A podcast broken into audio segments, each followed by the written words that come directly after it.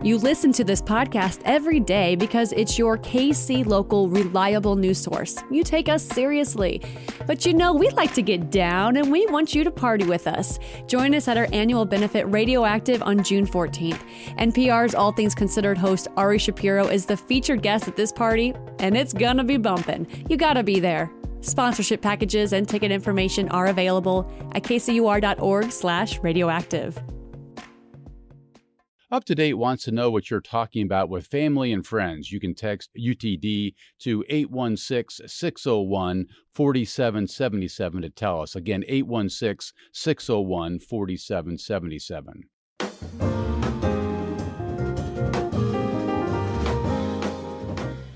This is up to date on KCUR 89.3. I'm Steve Kraske. There are only four people in the entire world who hold the twin titles of Master of Wine and Master Sommelier, and Kansas City's Doug Frost is one of them. And hey, he's also a Master of Spirits, as bestowed by the Wine Spectator, and he's an author too. What doesn't he do? When Doug is in the house, it's the holidays, so we're always excited to have him. Doug has a gift for talking about the oftentimes snooty subject of wine in a very very down to earth way. These days, he's also owner of the Echolands Winery in the Walla Walla Valley of Washington State and Oregon. And if our listeners want to join our conversation with any kind of question about anything you can drink that has alcohol in it, Doug is your guy. 816 235 2888 is our number. Again, 816 235 2888. And Doug joins us now. Welcome back. Thank you. Always Steve. happy to hear you because when, I- when I see you, here you are. It's it's uh it's holiday time. I, I bring bottles. you bring know. bottles. I, I try to bring bottles like and to glasses. See you here. Yeah, yeah. Well, let's start with Echolands, your winery out west. How was the harvest this year? You know, it was a it was a great harvest. Um, things went really really well, and and things have been rough and bumpy for the last five years or so. Um, our first vintage was 2018, and I was fond of saying at the time that it was the kind of uh, vintage that even an idiot could make good wine, Mm. and he did.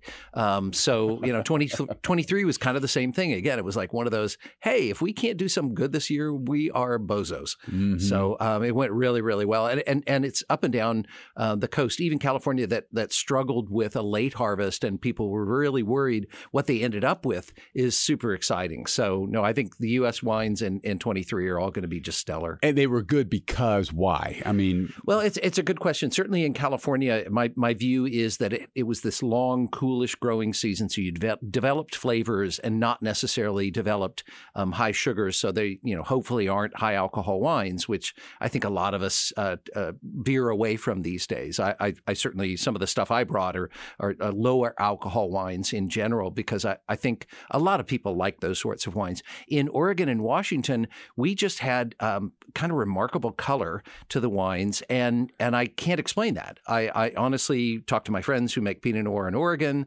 those of us who were making wine in Washington State, and we all just stared at the at the wines as they were fermenting, scratching our heads, going, "What's with the color on these? They're just so dark and Wow. and and they feel dark and rich and and intense.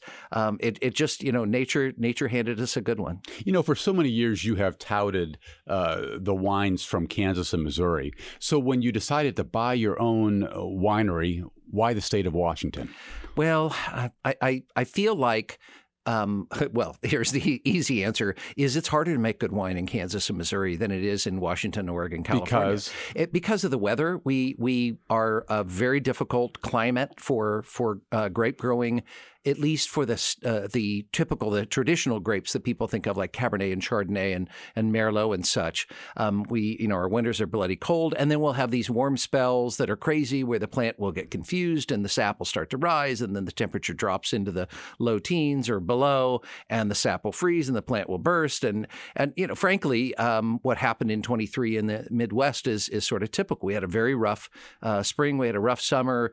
Uh, a lot of people's uh, uh, you know yields are much lower than normal in Kansas and Missouri, and and so frankly, I, I looked at it and said, I want to try to make the uh, honestly, I, I wanted to try to make a wine that reminded me of some of the traditional wines of Europe in the Walla Walla Valley, in a place where I felt like people didn't have necessarily that vision. I wanted to try to grow grapes there that people, in, in my view, in the valley really weren't focused upon, and and I just saw an opportunity. And and I'll, uh, finally, I had uh, sort of the patriarch of, of Walla Walla Valley, a wonderful man named Norm McKibben tell me, "Hey, I want you to come up here, pick a piece of my land out, and and we'll figure something out." Wow. And it was just, you know, it was one of those crazy opportunities. It's never going to happen again. Mm-hmm. And and he let me pick out a beautiful piece of property. And since then, my business partner and I, Brad Bergman, uh, we found more land that we think is super special. So I just felt like this was a once in a lifetime opportunity. You're saying how difficult it is to make good wine in Kansas and Missouri. Is that going to be affected, or is that going to change because of global climate change? Well, I, th- I think global uh, climate change is all about extremes, getting more extreme, and so yeah, it's going to be more difficult. Having oh, more difficult, not easier. Yeah, I Yeah. think it's it's going to be more difficult. Um, having said that, there are amazing winemakers around here. I always have to give a, a shout out to to Michelle Meyer at at Holyfield. She's been making delicious wines not far from Kansas City, you know, in Basehor for a decade and a half, and her her, her father just passed away, and and uh, it's it's an amazing place. You know, I think Holyfield deserves a shout out, and and there are plenty of others, needless to say. Yeah. How close can you come at this point in your life, either at your winery or at Holyfield for that matter? Can you d- draw a distinction when you sample a wine from vintage 2023 versus 2020 versus 2016? Yeah, I think so. I, Wow. I, I think people um, are making the very best wines they can, which is to say, um, ideally, the wines are therefore uh, affected and and marked by the, the character of the season, the character. There's a of the harvest. distinctiveness to one year versus the next in, in someone like in, in, in my palate, view, yeah. you know, in my view, that's ideal. Um, now, when you make wine at a vast scale, when you're making tens and hundreds of thousands of cases of wine, your charge is to not do that. Your charge is to smooth out the edges and to make the wine very consistent. And and the thing I love about wine is this: it's not Coca Cola, it's not milk. It's different from year to year. It's different from place to place, and and that's the part I want to celebrate. That's the part to me that's exciting. How does a good winemaker smooth out the edges, to use your term? Well, I, I think by blending, blending is your is your best opportunity. A lot of people uh, will you're allowed to blend different vintages together, um, and, and you can make a non-vintage blend, which sometimes people will do. You're allowed to blend like five percent of another vintage into to your vintage, and then put the vintage date on there. That can help smooth things out. Picking from different places, the Australians famously, uh, it, one of the uh, characteristics, I think, of traditional Australian wine was that they would pick wines from many different places, and they could adjust the the wine, as it were, um, with the harvest by being able to sometimes pick wines from a thousand miles apart and then blend them together to hit that particular uh, price point they wanted to hit and that particular flavor characteristic they wanted to hit. Now, there are plenty of very small wineries now in Australia that are doing, you know, what I'm describing of of riding the wave year to year and letting harvest be the dominant characteristic of any particular wine. Doug Frost, Master of Wine, is my guest, and we're open for business here this morning. If you have questions for him on what pairings make sense at holiday time, what you might want to serve, anything's on the table when Doug Frost is here with us. 816 235 2888 is our number. How much concern is there in your industry about global climate change? I mean, are you everyone fretting about it? Is it is it changing lots of stuff, or what are you what are you picking up? It it is uh, uh, the the primary characteristic, uh, you know, in any convention is that people are going to bring it up in as many different ways as possible because it's our challenge. We're, we're an agricultural product, so what uh, the weather does uh, affects us deeply, and and so. Yeah, everybody. It doesn't matter where you are. Everybody talks about it. Everybody's trying to adjust to it. For instance, in Bordeaux, I mean, as traditional hidebound a places we can talk about for wine production, there are six new grapes that have now been legalized. They're including the most famous Spanish white grape, Albarino, is now legal to grow in Bordeaux. That's kind of crazy, but it's also because of the weather. just changing. because of the weather change. It- Yeah. it's it's like okay, Sauvignon Blanc and Semillon, and and to a lesser degree, a grape called Muscadelle are, are maybe not going to make a differentiated or the kind of wine that we want to make. We need to make adjustments. Hey, let's try this Albarino thing. It adjusts better to to wet conditions. It adjusts better to to um, you know theoretically to extremes in weather. I, I'm not sure Albarino is the is the answer there, but the minute Albarino was uh, legalized in Bordeaux was that you know, for me kind of that headline of okay, this is it. we obviously really as an industry are saying we're not things are not going to be the same. You know, at Echolands, again, your winery out west, you've hired a new general manager and winemaker this summer. His name is Brian uh, Rudin. And you've also hired uh, a director of hospitality, Jenna Bicknell. Yes. You're staffing up. Yeah, this we is are. getting serious. Yeah, we, we plan to open the new winery uh, sometime at the end of March.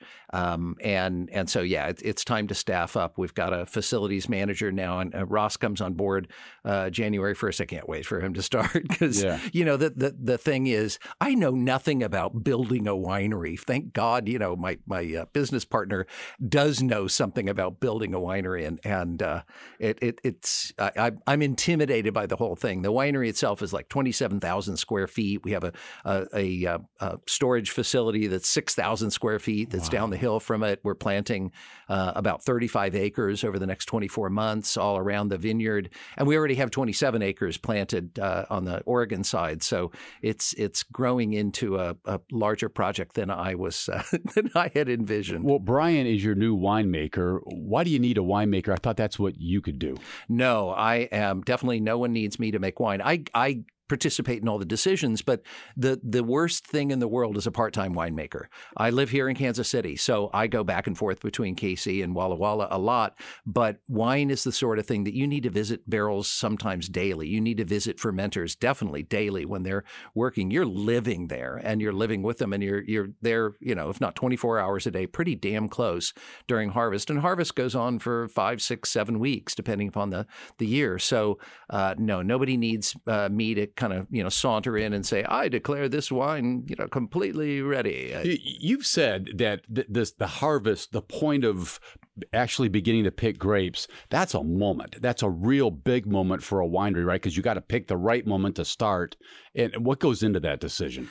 It's a it's a uh, an aesthetic decision, but a practical decision as well. Um, I, I certainly remember the, the as crazy as it sounds, the 1981 and 1982 vintage uh, in Bordeaux. 82 is famously like the greatest vintage of all time. 81 was sort of a disaster, and the simple answer behind why one was great and one was not was not the weather; it was capacity. They didn't have enough tank capacity. 81 came rolling in the door, and nobody was ready. 82 they built up, they were ready. So one of the you know unfortunate practicalities is: do I have a place to put these grapes? Do- you know, am I going to be able to get them into a fermenter? Um, Right. so that's a that's a juggling act. But ideally, you're looking for those grapes to be at just the right amount of sugar, just the right amount of acidity, just the right uh, character of balance, just the right amount of what we call phenolics or that that bitter, astringent, dusty substance. Right. Uh, and and you want all those pieces in play, and then you have to kind of look down the road and pretend to know what's it going to be like when it's done fermenting. What's it going to be then like after I stick it in a barrel for two years or a year and a half? And and so there's a lot of, uh, of of you know sort of prognosticating, but it's it's more like blind dart throwing at times. Yeah. Uh, but you learn the site and you learn what tends to happen, and then nature throws the the curveball at you uh, to say, yeah, everything you thought you knew, you don't know anymore. so yeah, Well, that's m- winemaking. well, let's give our, our listeners some practical advice here. Lots of folks are making decisions probably today about what they're going to be serving at uh, for big holiday meals coming up over the next few days.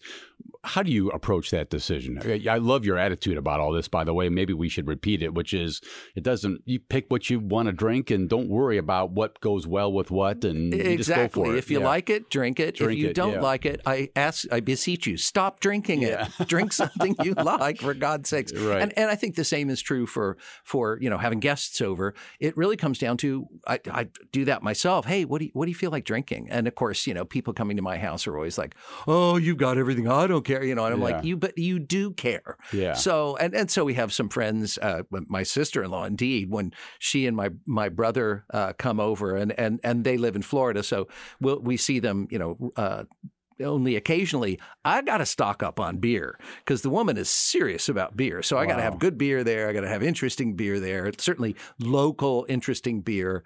Um, and and then you know, I actually snuck in. I hope no one hates me for this. I snuck in a non-alcohol. I was going to ask you about that. Why did you bring that? because I think it's really tasty, Mhm. and I think all of us uh, need to have uh, non-alcohol options aside from "Oh, I've got a Perrier here. I mean, you know, that's great, but there's just so many other things to to to drink. And it, indeed, um, I, I, to me the mark of an interesting bar or restaurant is when they actually have options for for non-alcohol drinks.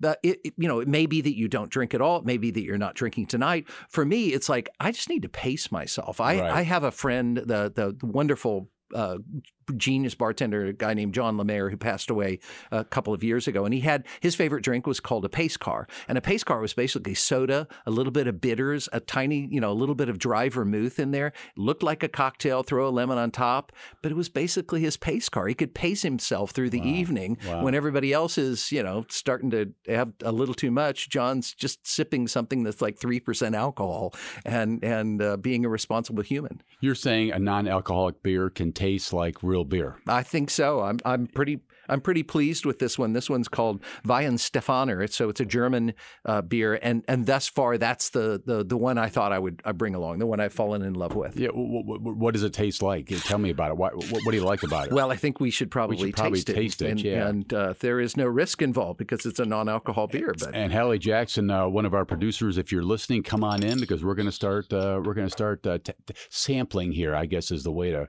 best describe it. And here comes the Elizabeth. You're going to take a sip for us, Elizabeth Erb, our Carlos, you ready here? our producer Yeah. intern, whose uh, final day is today, is going to try some. Carlos Moreno is in here as well, and he's going to sample this non-alcoholic beer. Yeah, please. Yeah, thank you. Steve's like, don't leave me out. Yeah, I- I gotta, I gotta tell everybody what what they're not describing here. Yeah, so the Weihenstephaner is a kind of an amazing uh, brewery. It's been around oh since the year one the ten pardon me one thousand forty. So um, it's you know almost a thousand years old as a as a uh, brewery, and they've been making this non-alcohol beer for I don't know maybe two years now. I discovered it a couple of years ago at least, and so it's been coming into the U.S. and uh, most everybody is is working with alcohol beverage and and uh, taking the alcohol out through a process called reverse osmosis. I believe that's what they're doing here, but I believe they brew this to a little higher alcohol level before they uh, strip the alcohol out and. Uh, has a little more flavor for me that way. Well, here's my reaction. Carlos I'll be curious to get yours. I like the aftertaste almost more than the first taste. Yeah, no, I think I agree. I mean, first taste is uh, okay. I'm I'm not wild about it. yeah, uh, uh, it, to me, it's very light. It's like Very light. A, a light pilsner. To me, is what it reminds me of. Mm-hmm. It's. I'm not a big beer drinker, but uh, this is something I think I could engage in quite a bit. Elizabeth, what what'd you think? It tastes like beer, you know. It doesn't. Seems to be a reasonable benchmark we should Yeah. reach, eh? you know, it, it's it doesn't taste like you're not drinking, uh, you know, the real thing, which I think it's delicious. Yeah, Hallie. Yeah, definitely same. I think uh, I'm not super big on like really light beers, but uh, this is, you know, as far as they go, you know, better than, you know, a Bud Light or something like that. I wonder what the psychological part of all this is. You're drinking beer that doesn't have any alcohol in it because you're expecting to feel something after a little bit of time. Does is how does that play into all this? Well, it's, it's an interesting question, and, and and there's been some research done on uh, people's expectations that um, you know when they're drinking a, a, a mixed drink, when they're drinking spirits, when they're drinking wine, when they're drinking beer, that people will act differently Yes. because they believe themselves to be drinking a different drink that creates that th- those different charac- characteristics. That wine's going to make them a little mellower. That that you know spirits or a cocktail is going to make them a little wilder. That, you know, it's all of course expectations. Now, I'm not sure how uh, important that kind of research is at the end of the day. Uh, it, it it is kind of a simple uh, metric. You drink too much, you will not feel good. Yeah. you know, you'll feel great at first, and eventually you'll feel bad. But um, I, you know, it, it's it's one of those things where uh, having uh, consumed a lot of this particular beer one night as an experiment. It really was Right. one of those. I'm going to hang around a bunch of drunk people, or maybe not drunk, but certainly people who are drinking actual alcohol and drink that. And I have to say, it's it's one of those. Having been an alcohol beverage my whole life, it was one of those kind of wake up calls of, yeah, it's not a ton of fun being around people who've been drinking when you're the one who isn't. Yeah. You know, you and I have talked about this any number of times, but I think one of my frustrations with the spirits industry, wine wine industry in general is you go to Costco, you go to a, a local store, and you're looking for something different. And the amount of information available to the consumer to make a smart choice or a choice based on something other than the color of the label is fairly limited, and it makes me a little crazy. It makes me crazy too. I, I we've done as an as a wine industry, we've done a, a bad job of helping people understand exactly what's going to you know happen when they taste that wine. And I, I, think the only, frankly, the only solution is to let people taste. Mm-hmm. Um, let them taste before they buy. It's difficult to do in some do many states. Stores do that. Costco sure doesn't. Yeah, do not that many stores, and in many can uh, many situations, it's illegal. You're not allowed to taste uh, in a in a store. Um, I, I, wish that were different. Uh, I wish the world were scratch and sniff labels. Um, you know, I wish we could actually. The law doesn't allow you to drink in a store. In, in many places, uh, you've got to have a separate license to do that.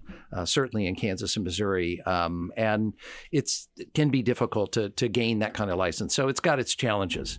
I just don't get why that isn't more common. It doesn't make any sense to me. Alcohol beverages uh, always treated by some people as, as inherently evil. Yeah, that's right. And it's still that remnant of Carrie Nation and everything else lingers to this day. Yeah, absolutely okay. it does. There's yeah. still there they're about almost a third of Americans don't drink at all, any alcohol beverage at all, and and that you know can be for very good healthful reasons. That um, I, I, presume that it is in most cases, but I, I think we have always had a dysfunctional or, or in, to some degree, our society's had a dysfunctional relationship with alcohol, that it's all yeah. or nothing. Uh, when responsible, moderate consumption for most people right. is is a, a uh, certainly not going to have a deleterious effect on your on your life or your you know career or your relationships. You've just poured us something new here. What is it? Yeah, it's time for sparkling wine. I mean, it's that time of year, right? So um, I actually brought this because this is uh, it's a Pet Nat. It's a, a, a, wine actually that we make in uh, in Walla Walla, and Pet Nat is short for Pétillant Naturellement or Naturel, as some people call it. And and uh, one of the I think one of the uh, uh, surprising effects of not being good at describing wine and telling people what to expect about wine and teaching about wine has been that there's been this new thing called the natural wine movement.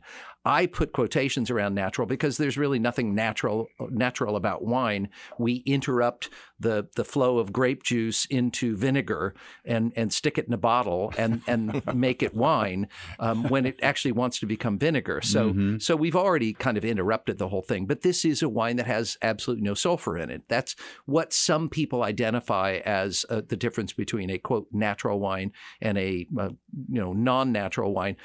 In in my mind, it's nonsense. but I felt like before I sit around and criticize some of the natural wine movement producers, because I think some of their wines smell like things I should not describe on the radio, um, I wanted to say, okay, I'm going to make one myself. Let's make one without any sulfur, prove to people you can make a wine that's clean and correct and tastes like wine, and it just doesn't happen to have sulfur in it, and, and it's no problem. So, you know, to me, this is a wine, and actually, this is an older version of the bottle when the, the wine is supposed to be consumed within the first year of its production or so. This mm. one's three years old, and it's wow. still holding fine to me. I mean, hope. I hope it's okay. For sure.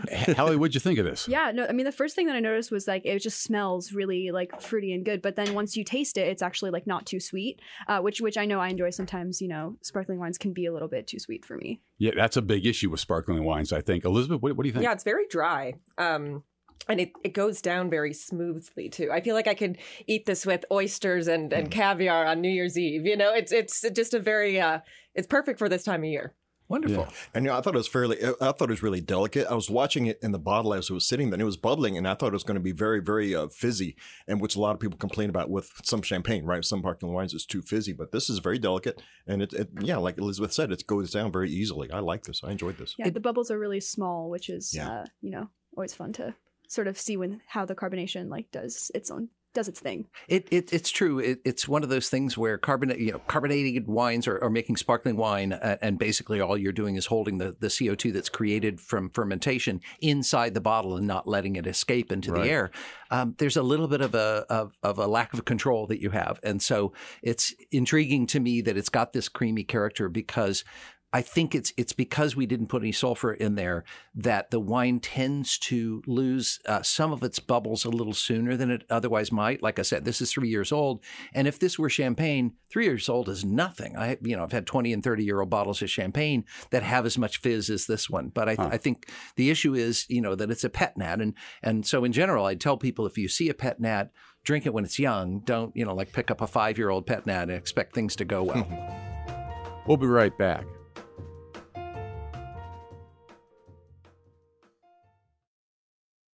This is up to date on 89.3 KCUR. I am Steve Kraske, and we're joined today by Doug Frost, one of only four people in the world who's both a master of wine and a master sommelier. We're talking about things to think about, uh, things to consider as you prepare for holiday meals and holiday of uh, time with friends.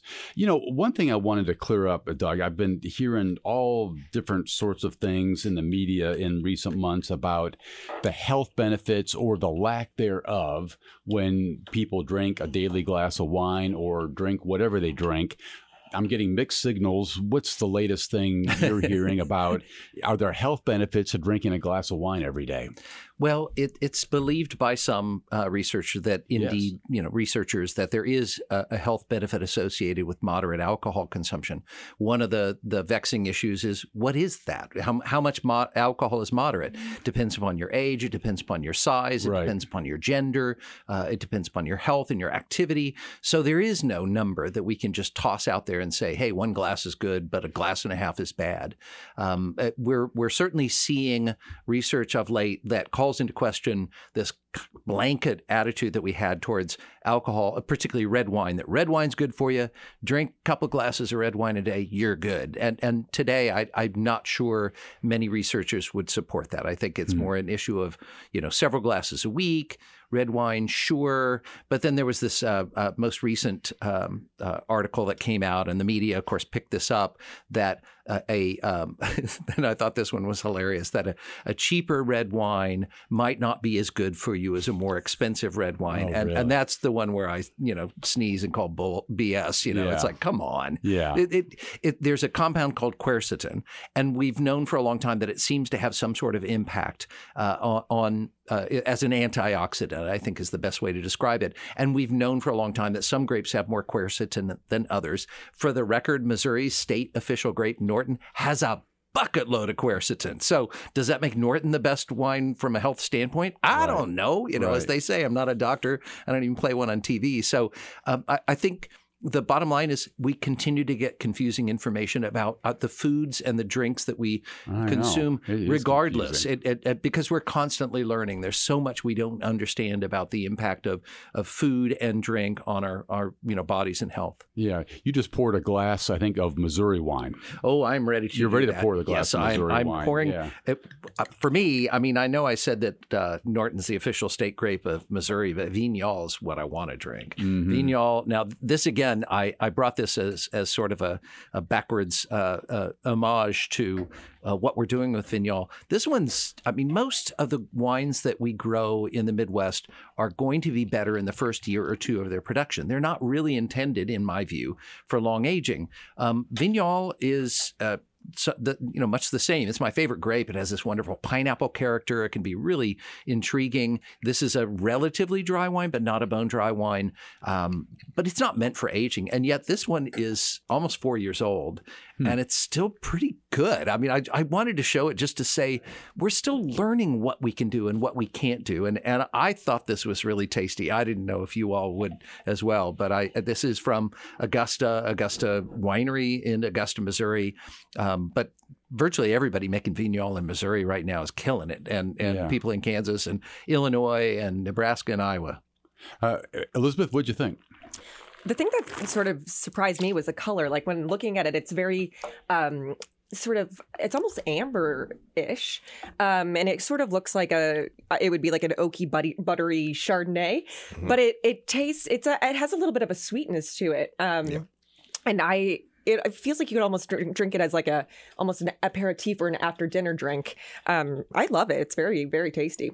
Doug said pineapple, and that's exactly right. That's you know just exactly like pineapple.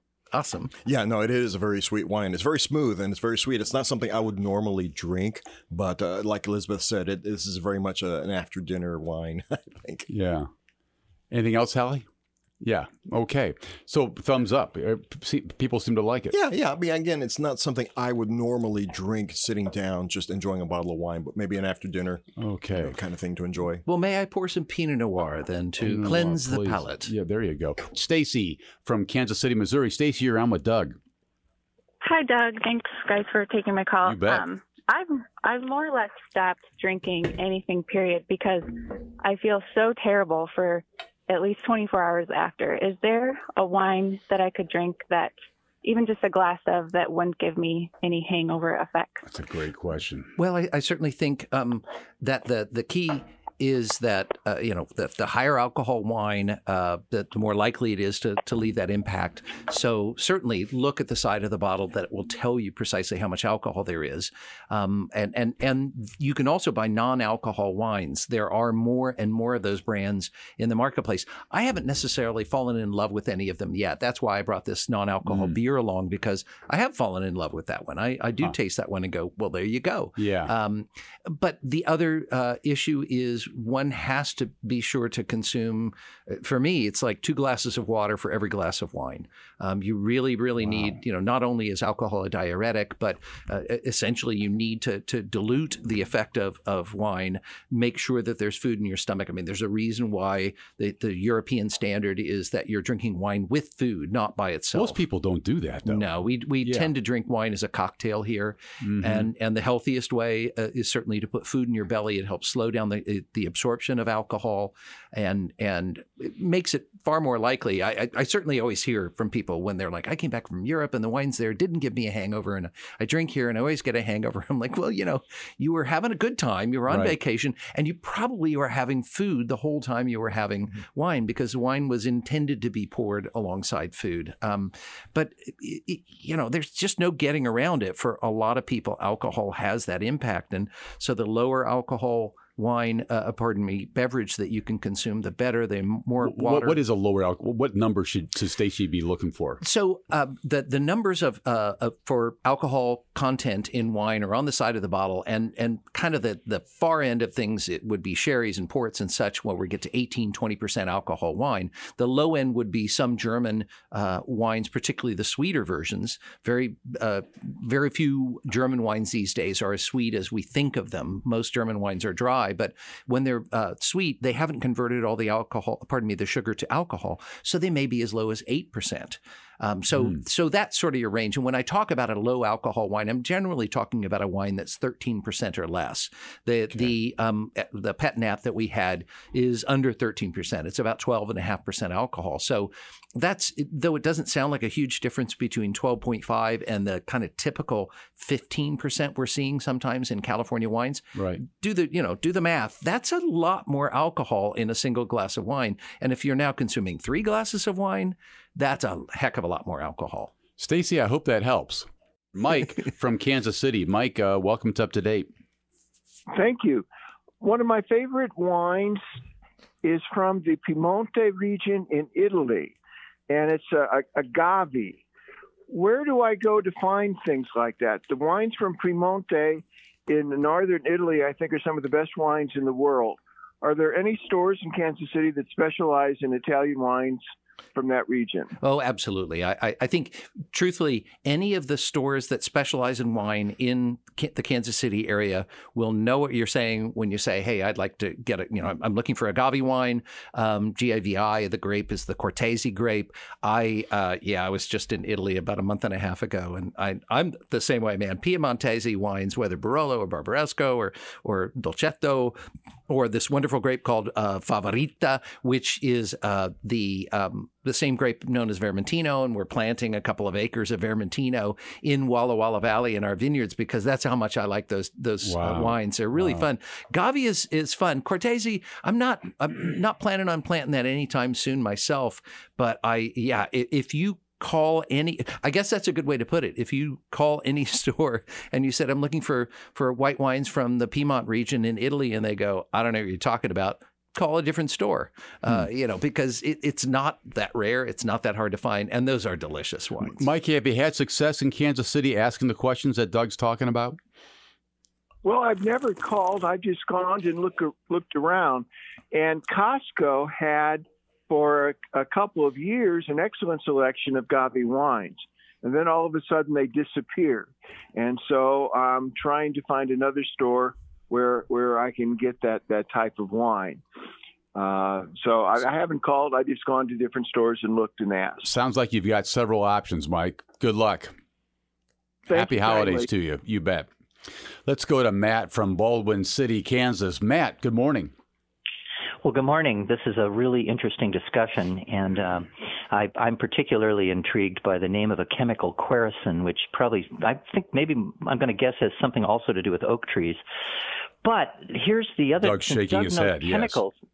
Yeah, yeah. I'm, I'm, I'm wondering if he might know the chemistry involved in this particular ironic, weird thing. If I try a non-alcoholic wine or a non-alcoholic beer, within about the second sip, I start getting a headache. I don't know. It is is the honest answer. Um, one of the uh, associations that people have made with the the so-called um, wine headache, and often in the U.S. it's called a red wine headache, is associated Yeah. with the use of sulfur. Um, and and I can say with with certainty that it's been disproven that we know that that sulfur is not an allergen. One, even though now, uh, a- as of last year, the EU is now defining sulfur as an, an allergen. It's complete nonsense, but you know, go figure. But there are other compounds. Um, we call them biogenic amines that occur in wine production that can create. Um, that that are indeed allergens. So there's a lot we don't know yet. What I would say is that bi- biogenic amines can show up in any fermented product, but they tend to be in pretty small amounts. We we um, you know maybe the great irony of, of them all is they tend to be higher in natural wines than in uh, traditional wines, uh, and so um, the, the the the compounds. Uh, there's one called tyramine, T Y R O, uh, uh, tyramine. Sorry, T Y R A M I N E, uh, and some others. So biogenic ami- amines. If you're looking to research more about that, that might be the best direction to go. That's the one where research seems to to uh, believe. Researchers t- tend to believe that they're coming up with some some answers. Yeah. Thank you. I Yeah. hope that helps, Matt. Yeah. Oh Um, yeah, yeah. I'm I'm going to go there. Cool. Maybe we should do this first. We have some eggnog poured here. I do. And you say this is fancy eggnog and it's really good eggnog, and I love eggnog, so I want to get to it. And uh, Carlos, don't be dr- now. Pass me a. Would you please come on, Steve, I got Carlos? you over here. Don't just take it I'm all for two-fisted yourself. drinker. yeah. We we did have a little Pinot Noir in between. Um, you know, the, the Pinot Noir from Dutton Goldfield is to me a real gem. Um, Dutton Goldfields, I've, I've been relying on those guys for a long time. And uh, Pinot Noir, I tend to be more of an Oregon Pinot Noir guy. Yeah. But you know, I, I've got my favorites in in uh, particularly in, in California, whether it's Central Coast or or Sonoma Coast, and and this is right up against the coast. So this one's a little cr- cleaner, a little crisper, a little lighter in style. Again, the alcohols are probably a little bit lower. Um, let's see what let's see what the alcohol says because this is you know I'm guessing off the top of my head, and this one um, it says 14.1. So in the big scheme of things, it's a little bit lower than some of the others. So that was the Pinot Noir, but you know I get it. It's eggnog time, isn't it? It is eggnog time, and uh, I I just love eggnog, and this is good eggnog. Yeah. Carlos, what do you Oh, think? that's extraordinary eggnog.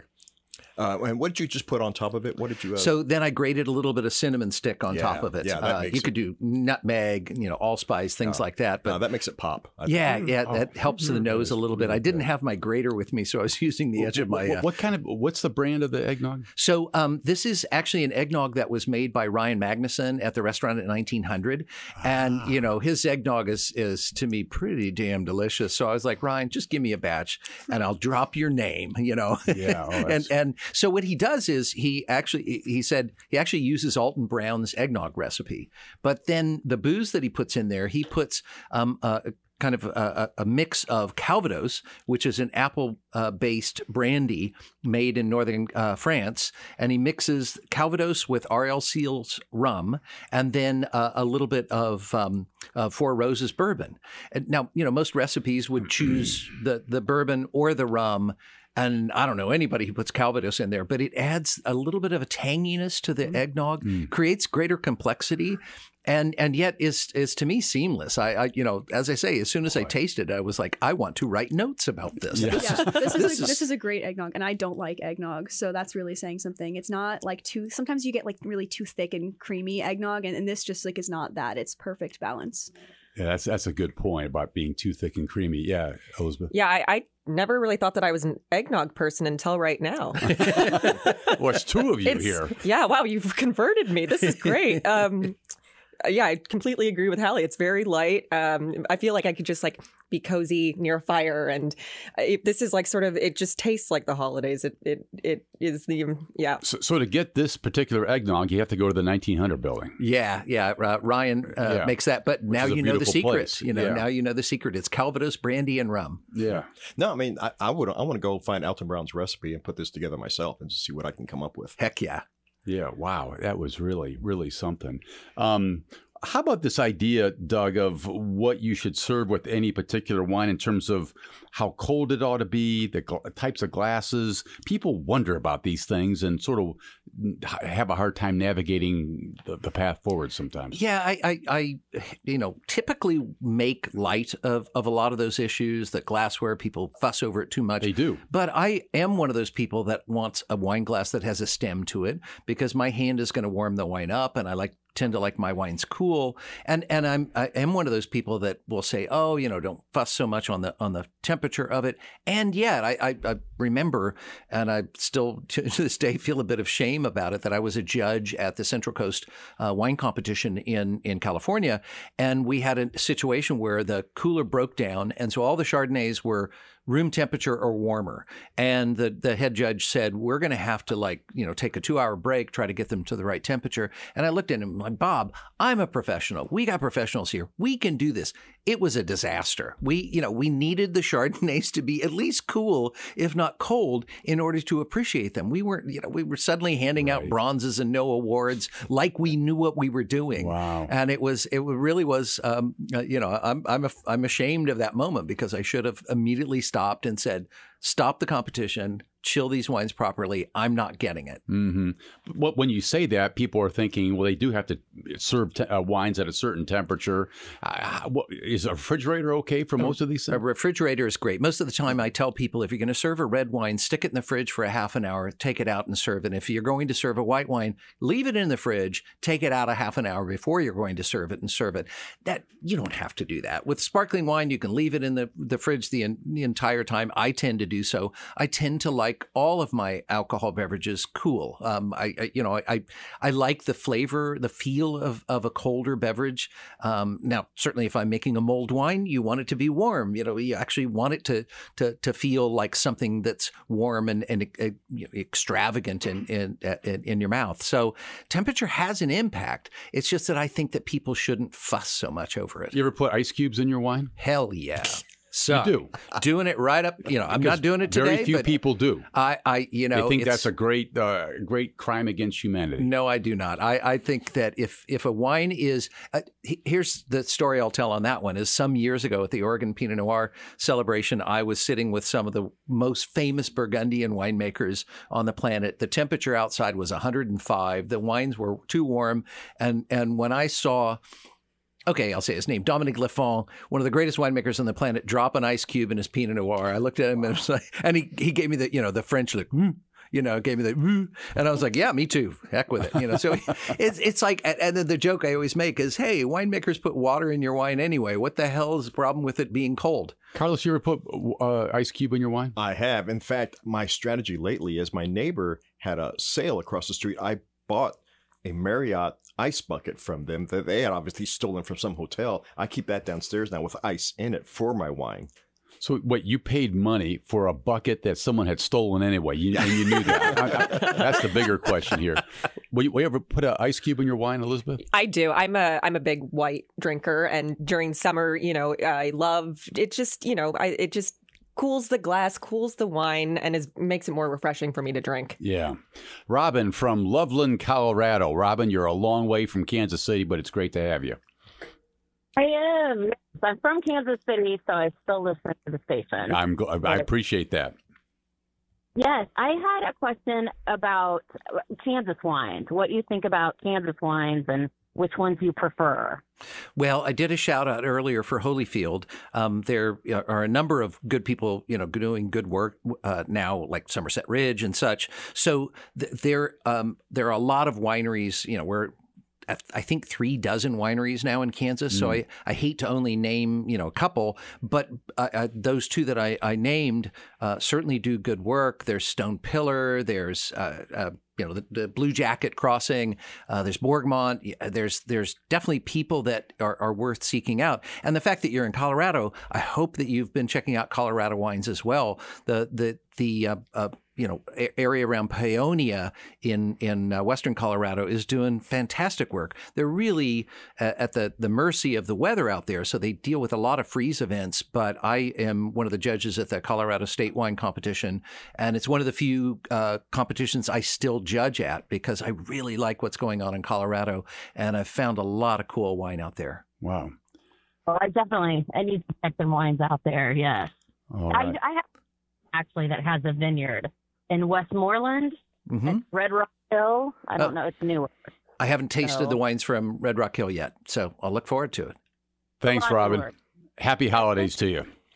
Thank you. You as well. What's happening just globally in the wine market right now? Are sales up, flat? What, what are we looking at? What's what's the trend? sales are flat at best. Um, what, what, the trend that we're really seeing is that the the fantastic expansion of wine consumption that has taken place over the last quarter century and more is probably at an end. Um, one, people drink less alcohol. As, as I said before, about a third of Americans don't drink alcohol at all. Is that And- number going up? Uh, it is. It is going up. I'm not sure where you know this goes. I'm, I'm not Mhm. sure how this uh, uh, you know what the next phase looks like. But what has saved the wine industry up to now is that people spend more money. They drink less wine, but they spend more money. So the sales have continued to go up when you look at the dollar volumes.